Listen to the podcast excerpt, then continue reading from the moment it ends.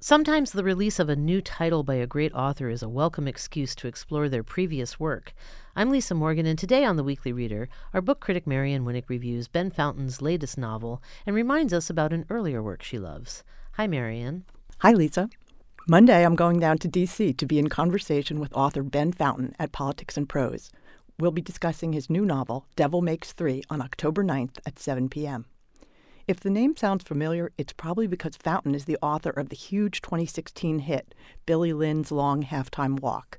And before I get to the new book, let me tell you if you haven't read Billy Lynn, add it to your list right now, then put it on your shelf right next to Catch 22, where it belongs. A 19 year old kid serving in Iraq in 2004 named Billy Lynn is caught on camera by an embedded Fox News crew as he runs into a firefight in a futile attempt to save his beloved superior officer and mentor, a philosopher known as Sergeant Shroom. This act of courage earns Billy a Silver Star and makes both him and his unit instant celebrities.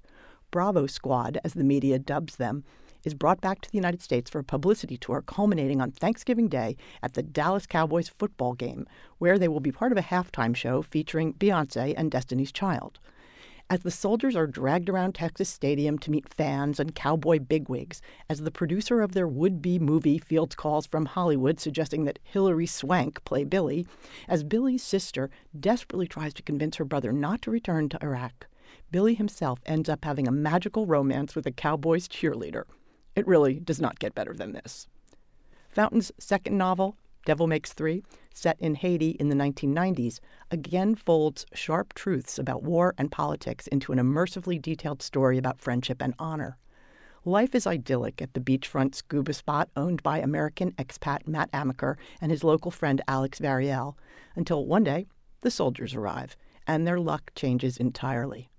As the military regime clamps down, Alex's sister Misha, visiting from her PhD program at Brown, ends up getting stuck on the island, which is not all bad as far as Matt is concerned since he's in love with her.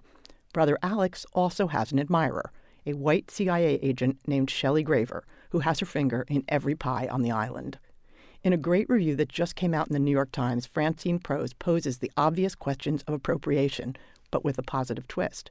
How, she asks, can a male writer like Fountain put such a wide range of complex, intelligent, nuanced, and competent female characters, black and white, into one novel?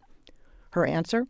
It's possible to write from any point of view as long as the writer is willing to do the hard work the observation, the imagination, the selflessness of getting a character right.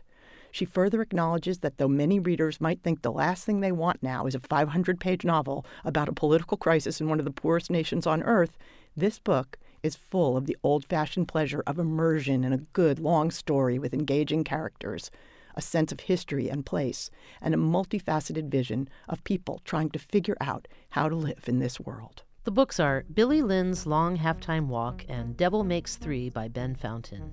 You can find more information about these titles in our podcast at WYPR.org or wherever you get your podcasts. Marion will be in conversation with Ben Fountain on Monday, October 9th at 7 p.m. at Politics and Prose in D.C. You can find a link on our website for more information. The Weekly Reader podcast is made possible by the Ivy Bookshop. For The Weekly Reader, I'm Lisa Morgan. And I'm Marion Winik.